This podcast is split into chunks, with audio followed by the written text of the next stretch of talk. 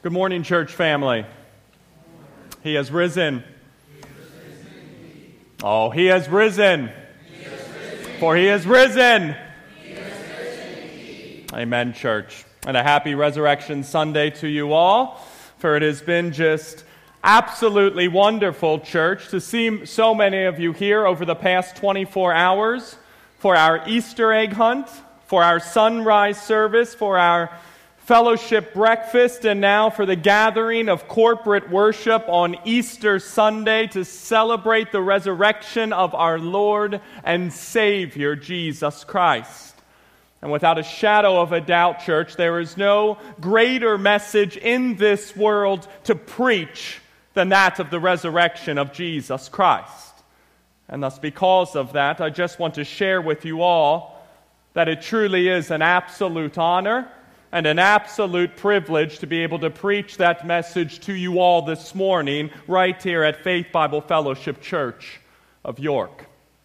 And it will be a message, church, that comes specifically this morning from the Gospel of John, chapter 20, verses 11 through 18, or where our resurrected Lord and Savior Jesus Christ appears to a woman by the name of Mary Magdalene.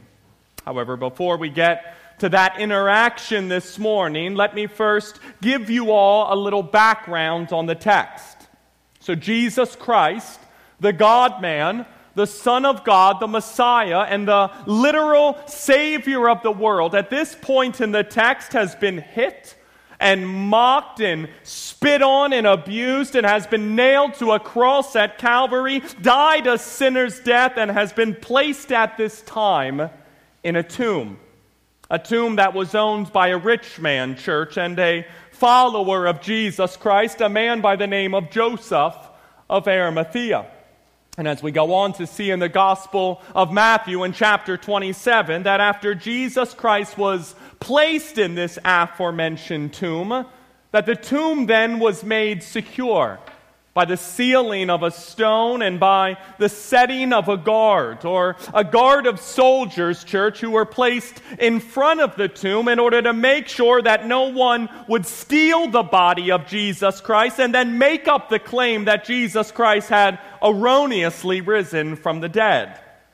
Nevertheless, three days after the crucifixion and the death of Jesus Christ, a woman by the name of Mary Magdalene, on the first day of the week or on Sunday, church, she goes to the tomb where the body of Jesus Christ had been laid. Only to find then that the stone that was meant to secure the tomb, that it had been rolled away. Therefore, Mary then, she takes off from the tomb and goes and tells Peter and John, two of Jesus' disciples, that they have taken the Lord out of the tomb and that we do not know where they have laid him. Therefore, Peter and John, then, church, they go to the tomb and eventually then both end up seeing that the linen cloths that Jesus' body was bound in were just lying there. And that the face cloth of Jesus Christ was also then somehow just folded up and in a place all by itself as well which, as numerous commentators have pointed out, church, was not in any way a practice of grave robbers of the day, whereas they would break into a tomb, remove the cloths of a deceased body, fold them up nicely, and then leave the tomb in a red up and cozy condition. For that was simply not, church, how any grave robbers conducted their business at this time. And thus the Apostle John, then, in seeing that the tomb was now empty. And in seeing that the linen cloths that Jesus Christ had been bound in were still there, and in seeing that Jesus' face cloth was somehow now folded up inside the tomb, the Apostle John, then, as we see in John chapter 20, he then believes and that he believes, church, that although Jesus Christ has been crucified and died and was buried, that somehow and that some way that he now, Jesus Christ, is alive. Which is where we are going to pick up in our text this morning. And which takes us now, church, to our thesis statement this morning, or to the main theme of our sermon this morning, which is this Jesus Christ died for the sins of many, and three days later he rose from the dead. Therefore, whoever places their faith in him will not perish, but will instead become members of the family of God forever. Again, our thesis statement this morning, church, is this Jesus Christ died for the sins of many, and three days later, he rose from the dead. Therefore, whoever places their faith in him will not perish, but will instead become members of the family of God forever. Therefore, at this time, church, let's open our Bibles up this morning to John chapter 20, verses 11 through 18. And if you are joining us this morning and do not have or do not own a Bible, then please feel free to grab and to keep one of our church Bibles, which are located in the chairs in front of you, as our gift to you this morning. However, the only thing we ask, if you take one, is that you read it, starting today by turning your brand new Bible to page 906, and by joining us as we as a church family hear the Word of God together this morning. For again, we are in the Gospel of John this morning, church, looking specifically at John chapter 20, verses 11 through 18. Where the Apostle John, under the inspiration of the Holy Spirit, writes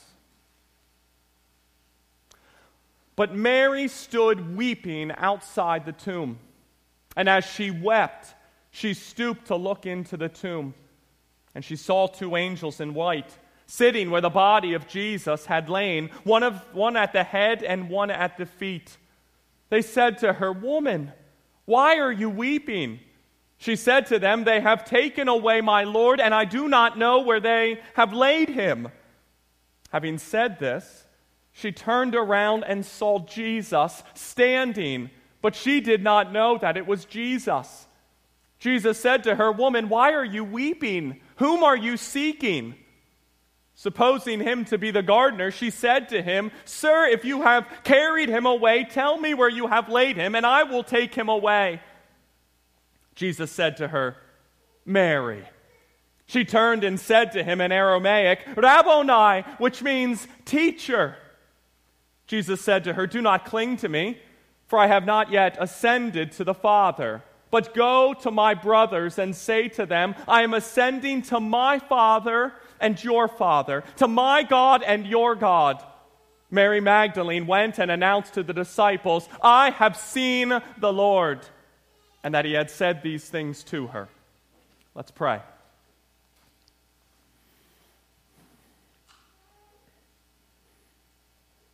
Heavenly Father, how good you are to send your Son to not only pay the price of our sins, but by grace through faith in Him, we can have eternal life as well.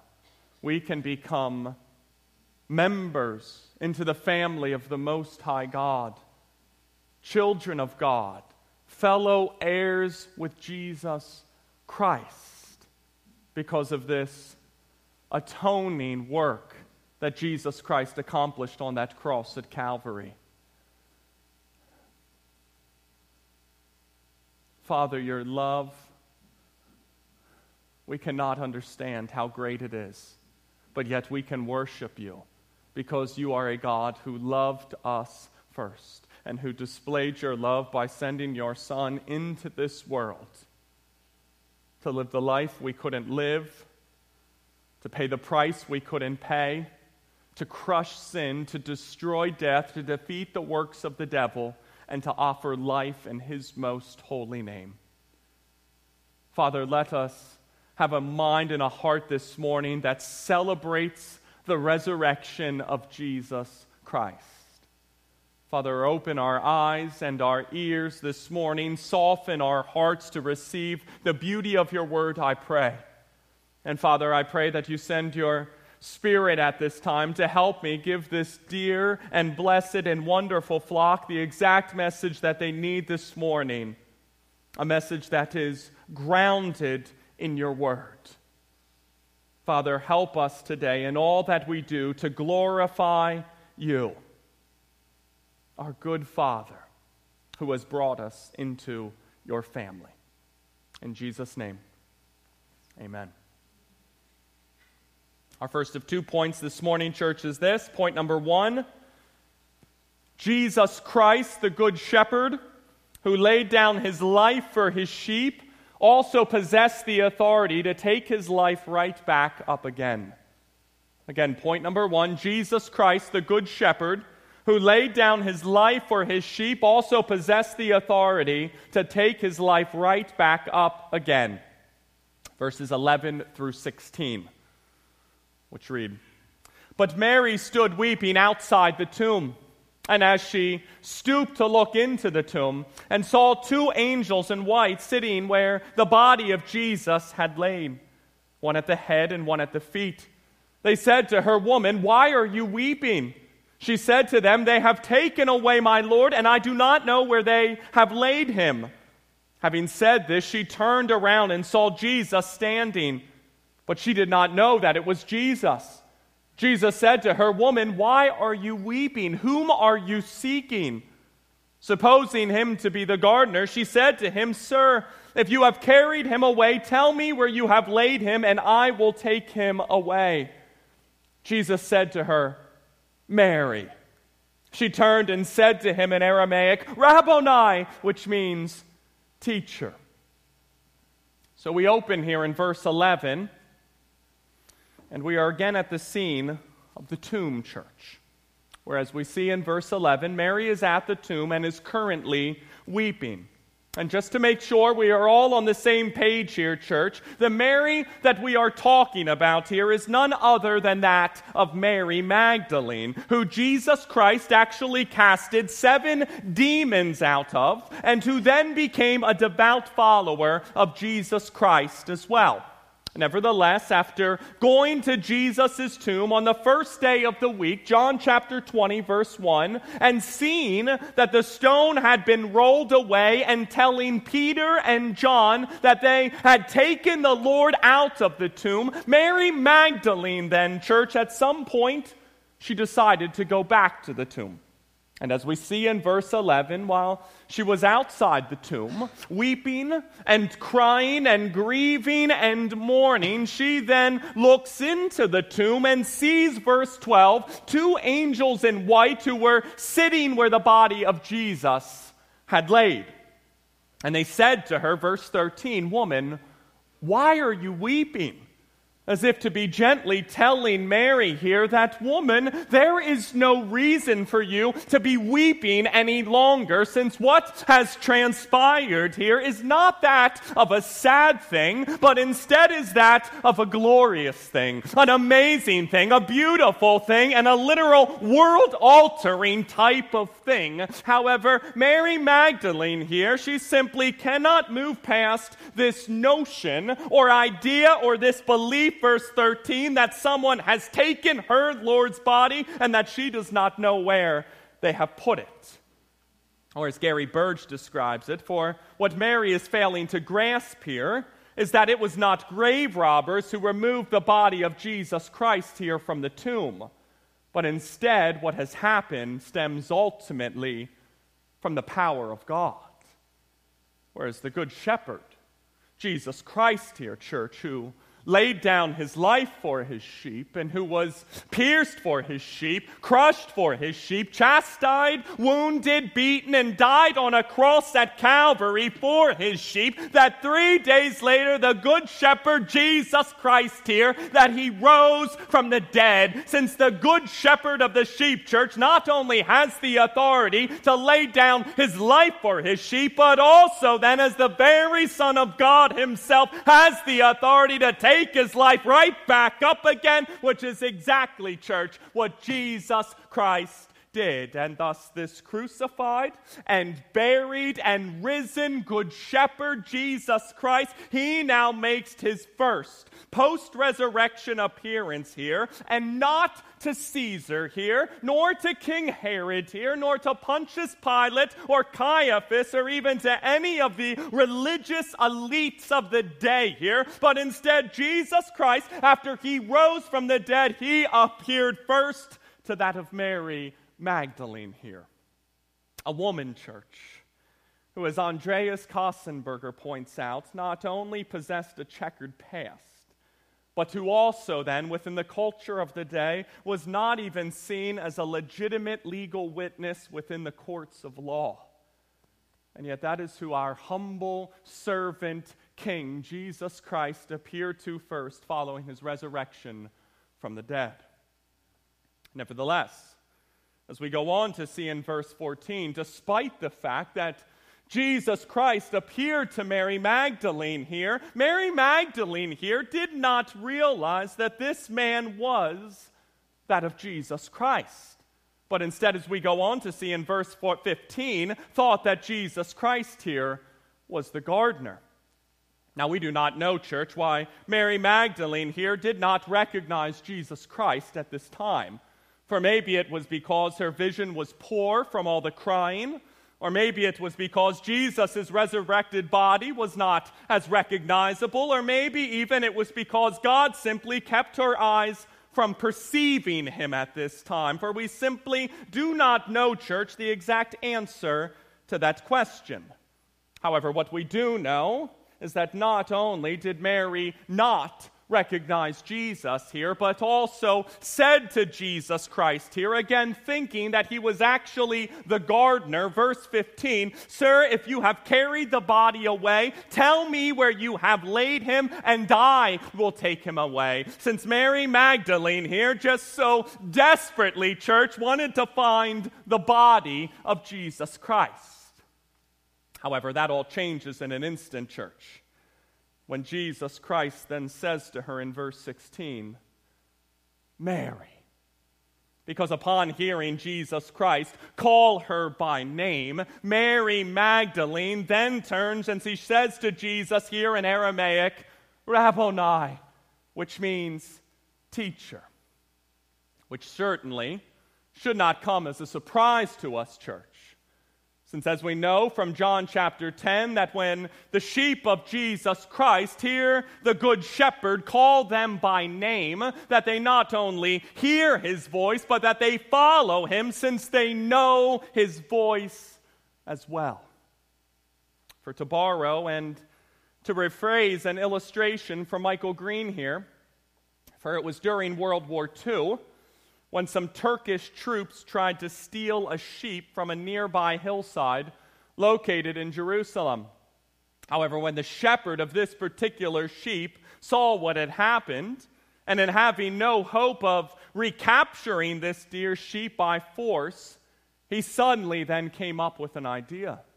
For the shepherd then stood up, put both of his hands to his mouth, and called this particular sheep back to himself by name. And the sheep, when she heard that familiar call, she instantly then stopped. And when she heard it again, she turned around and ran right back to exactly where her shepherd stood.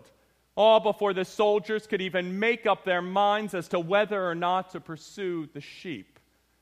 All because this sheep knew, church, the sound of her master's voice when he called her by name.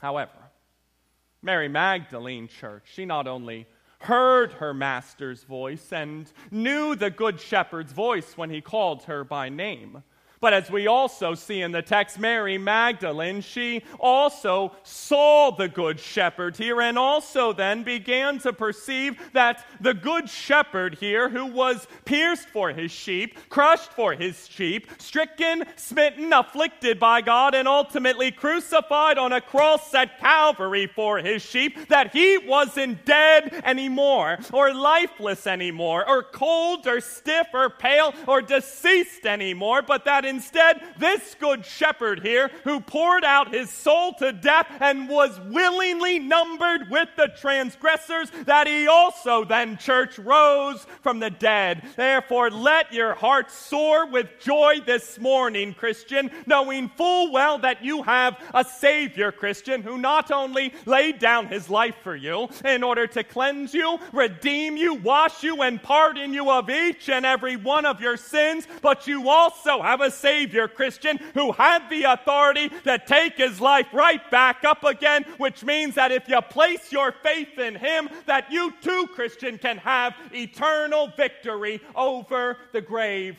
as well.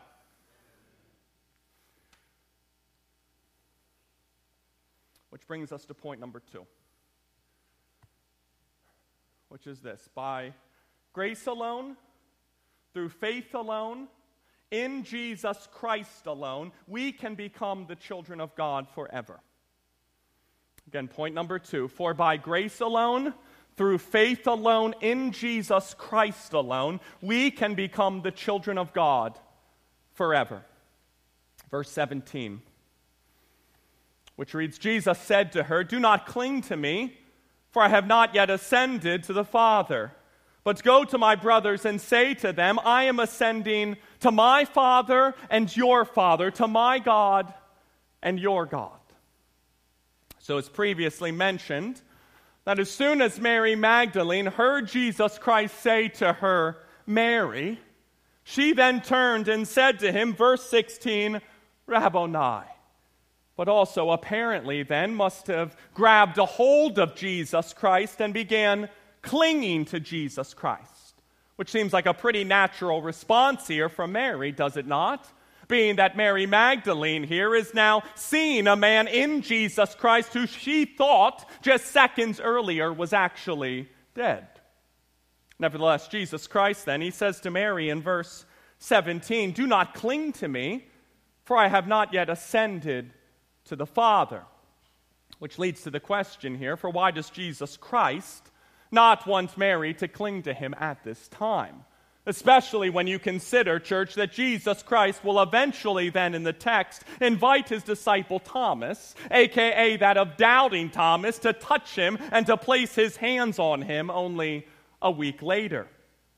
And I think the most likely answer to that question, church, revolves around the idea that in essence, Jesus is telling Mary here that although he's been gone for three days and although he is back now, that he is not going to go anywhere again until the day he ascends back to his Father who is in heaven some 40 days later, church. Therefore, it is as if Jesus Christ here is saying to Mary, Mary, you do not need to cling to me right now or try to keep me all to yourself right now or be fearful that I am going to leave you again right now. But instead, Mary, what I need you to do right now, verse 17, is go to my brothers and say to them, I am ascending to my Father and to your Father, to my God and your God. And I want us to pause here in the text, church, because I want to make sure that we all see here that Jesus Christ does not say to Mary here in verse 17, Go to my apostles and say to them. Nor does he say, Go to my disciples and say to them. Nor does he say, Go to my buddies and say to them, or to my pals and say to them, or even go to those weak and fearful and doubting sinners and say to them. But instead, Jesus Christ here, he says in verse 17, Go to my brothers and say to them. And he calls his disciples, his brothers here, church, in verse 17, because as Matt Carter puts it, they are now his family members. Since the sacrifice of Jesus Christ for their sin and the divine acceptance of that sacrifice, demonstrated in the resurrection of Jesus Christ, ushers them now into a new family with God as their father and with Jesus as their brother.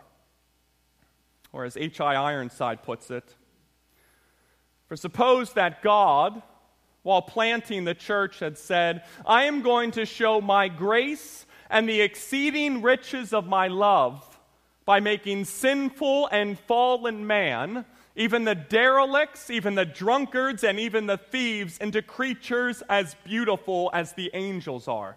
For every person who accepts my Son will become as beautiful as the angels, as beautiful as Michael and Gabriel, and even as glorious as Lucifer was before the fall.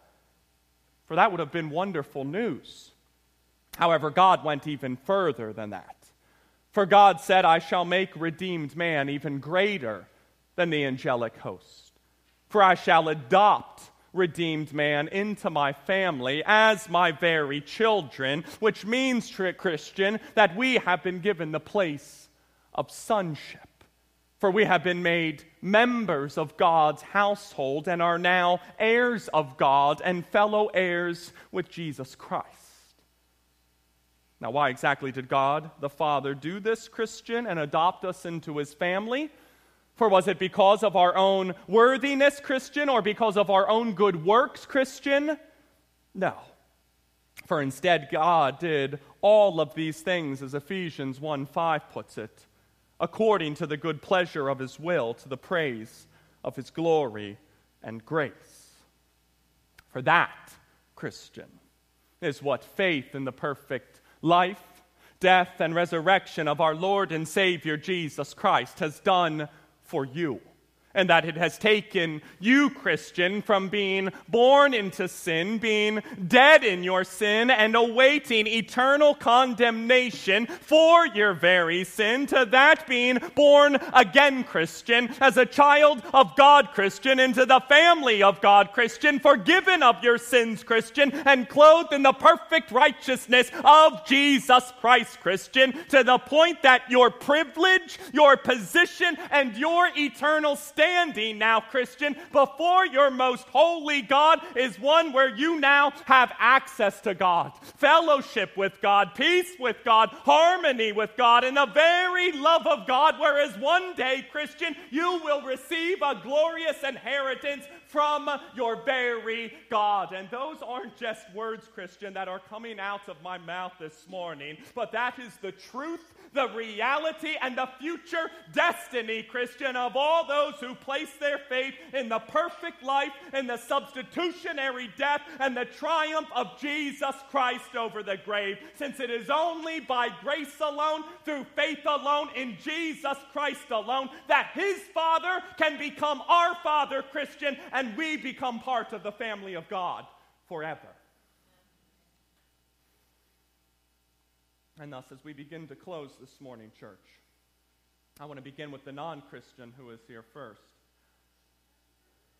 And non Christian, please note that even on this Resurrection Sunday, this Easter Sunday, that although Jesus Christ has died, and although Jesus Christ has risen, and although Jesus Christ will come again, that in and of itself, non Christian, does not mean that you have been forgiven of your sins, reconciled back to God as a child of the Most High God, and are now co heirs with Jesus Christ. Because the only way any of that is possible, non Christian, is through faith in Jesus Christ. Or to put it another way, non Christian, the only way to go from being born into sin and being dead in your sins and ultimately then being judged and condemned and damned for your sins is to repent of your sins and place your trust in Jesus Christ, who came into this world, non Christian, as truly God and as truly man, not to condemn this world, but in order that this world might be saved through him. And he did that, non Christian, by initially living for us the life that we could never live meaning that although Jesus Christ was born into this world and lived and dwelt amongst this world and was tempted by sin within this world, Jesus Christ then, he never sinned, but instead lived a sinless and flawless and righteous life right here in this world, whereas he perfectly and completely, then non Christian, kept the law of God for the children of God without any kind of sin or any offense.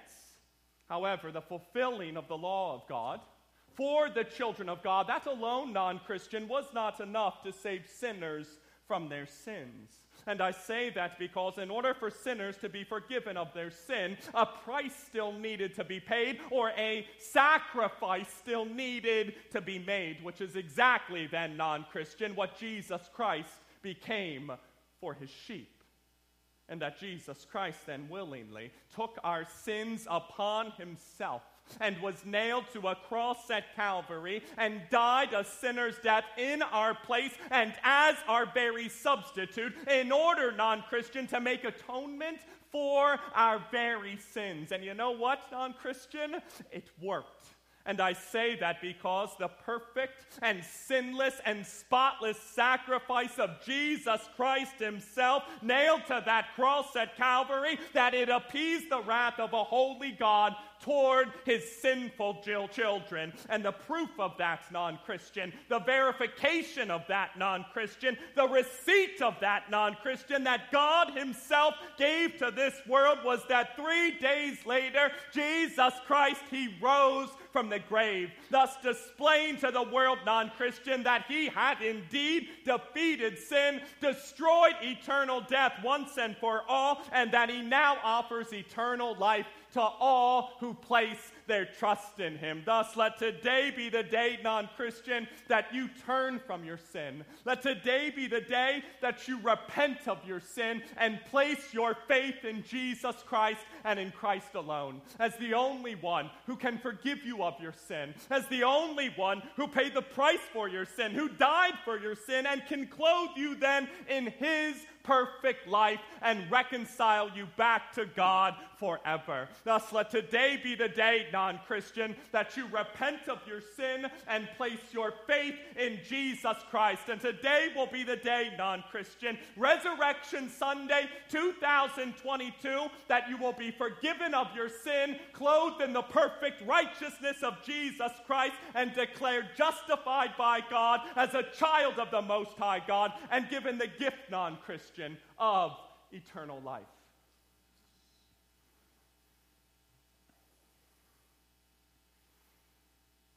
And to the Christian who is here today. For we are going to wrap up our Easter sermon this morning by considering that of John chapter 20, verse 18, which reads Mary Magdalene went and announced to the disciples, I have seen the Lord, and that he has said these things to her. Now, as I mentioned earlier in the sermon this morning, church, the first person that Jesus Christ appeared to following his resurrection was that of Mary Magdalene, who was again a woman church, meaning that she would not have even been considered a legitimate legal witness within the courts of law of this particular culture. And yet, that is who Jesus Christ appeared to first following his resurrection from the dead. And not only that, church, but as we also see in verse 17, Jesus Christ also then said to her, Go to my brothers and say to them, I am ascending to my Father and to your Father, to my God and your God. And please note here, church, that Mary Magdalene that she does not here say to Jesus Christ, Well, you know, I would, Jesus, but I can't, since I'm not considered a legitimate legal witness in the courts of law at this time. Nor does she say to Jesus, I can't because in the past you had to cast seven demons out of me. Nor does she say to Jesus, I can't because I'm just not good enough, or smart enough, or powerful enough, articulate enough, well educated enough, or what have you, church. For Mary Magdalene doesn't say any of that here, church, but instead, as we see in verse 18, she just faithfully goes and announces to the disciples here that I have seen the Lord and that he has said these things to her. And thus, because of that, as the late R.C. Sproul puts it, for we too, Christian, have been sent as messengers of the incredible news that Jesus Christ, who died, is alive again. Therefore, will you hear the Savior's voice and take this glorious good news to a world that is lost and dead in sin? Therefore, brother Christian, sister Christian, Do not let yourself fall into the trap of believing that sharing the good news of the resurrection of Jesus Christ with others is something that only your pastor has been called to do, or something that only your elders have been called to do, or something that only those with a seminary degree have been called to do. Because if you are really in Jesus Christ, then you have been called, Christian, to bear witness to the resurrection of Jesus Christ. And fear not, Christian, for it does not take a PhD to share that message, nor does it take a doctorate degree to share that message, nor does it take a master's degree, a bachelor degree, an associate degree, or any type of degree in order to share that message. For instead, it takes faithfulness, Christian, to be able to share that message. Therefore, go this day, Christian, and in all that you do, faithfully bear witness to the resurrection of Jesus Christ. And do not worry, Christian, about the cleverness of your speech, or the wisdom of your speech, or the brilliance of your speech, the flair of your speech, or even that of the wit of your speech when you share about the resurrection of Jesus Christ. Just be faithful to share, Christian, that Jesus Christ died, that on the third day Jesus Christ rose from the dead, and that the forgiveness of sins can only be found by grace alone, through faith alone in Him, since that is the only message out there today, now, and forevermore, church, with the power to save. And thus, it is my prayer that we as a church body ground ourselves this morning and forevermore in the fact that our Lord and Savior Jesus Christ died for our sins in accordance with the Scriptures, that He was buried and that He was raised on the third day in accordance with the Scriptures, and that for those who confess with their mouth that Jesus is Lord and believe in their heart that God raised Him from the dead, that they will be saved and taken from death to life, from law to grace, and from being enemies of the Most High God to that of His children. Therefore, let us then, Father, as your children, in all that we do, share this good news of the resurrection of Jesus Christ with the world. Since for those who receive Him and believe in His name, He gives them the right church to become the children of God forever. Let's pray. Heavenly Father, Lord, we can cry out to you now, God, as Abba, Father. Once your enemies, now we have fellowship with you. We have harmony with you. We have peace with you. When the righteous cry out for help, you hear us now. And there will come a day, Father, on the other side of the grave where we receive this in eternal inheritance that will be truly unimaginable. All because you have given us the grace we need to have faith in your Son, Jesus Christ. Father, it is the message that the world needs. Thus, give us boldness, Father. Not to be wise, not to be the smartest person out there as we try to articulate the gospel message. Give us boldness, Father, to be faithful. For that gospel message is the power of God for salvation to everyone who believes. Let us be faithful, Father, in sharing that message in all that we do.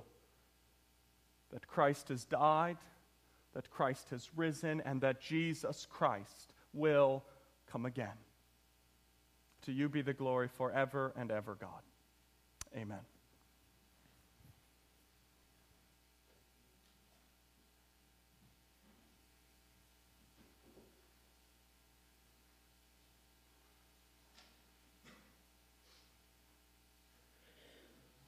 Prepare our hearts this morning for the Lord's Supper and partaking in the Lord's Supper together. I'm reminded of, of Romans chapter 3, verses 21 through 26, where, where Paul talks about us receiving the righteousness of God Usually, when we talk about the righteousness of God, we talk about how God is perfect and it's something that, that to be strived for. But we see here in Romans chapter 3 that Paul is talking about the righteousness of God that we re- received